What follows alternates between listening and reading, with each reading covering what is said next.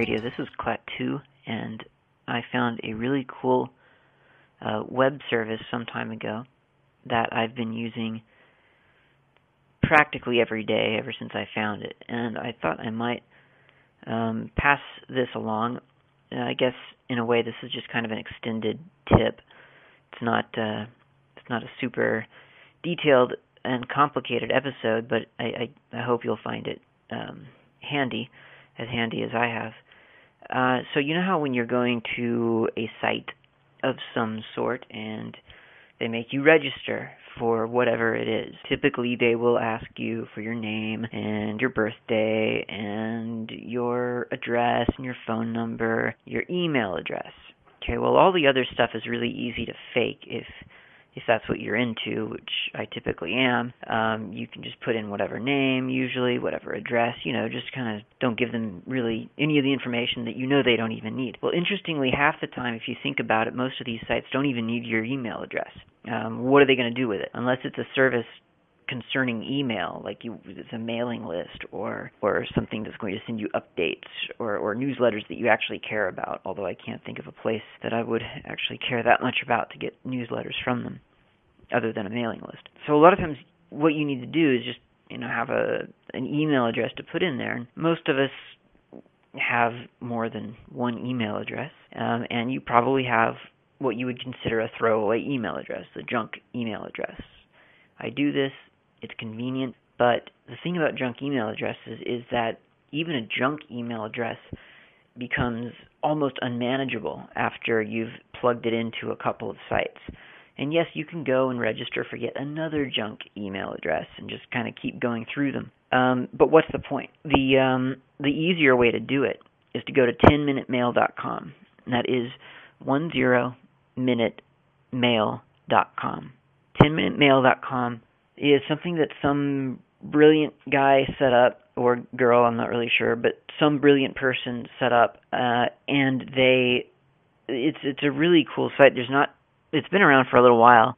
It is not ad supported that I can tell. I've never seen an ad on there. Uh it is they do take donations and the idea is that you get an email address, completely random email address for 10 minutes. Uh, so all you do is you go to 10minutemail.com and you'll see a link about middle to the bottom of the page. Get my 10 minute mail address now.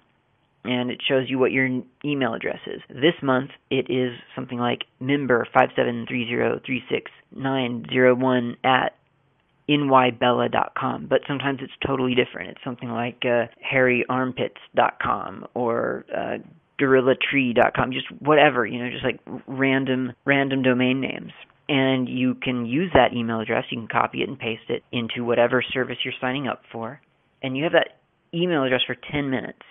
So if it's one of those sites where they're going to send you a confirmation email to make sure that you're human, as long as they do it within 10 minutes, you're good to go.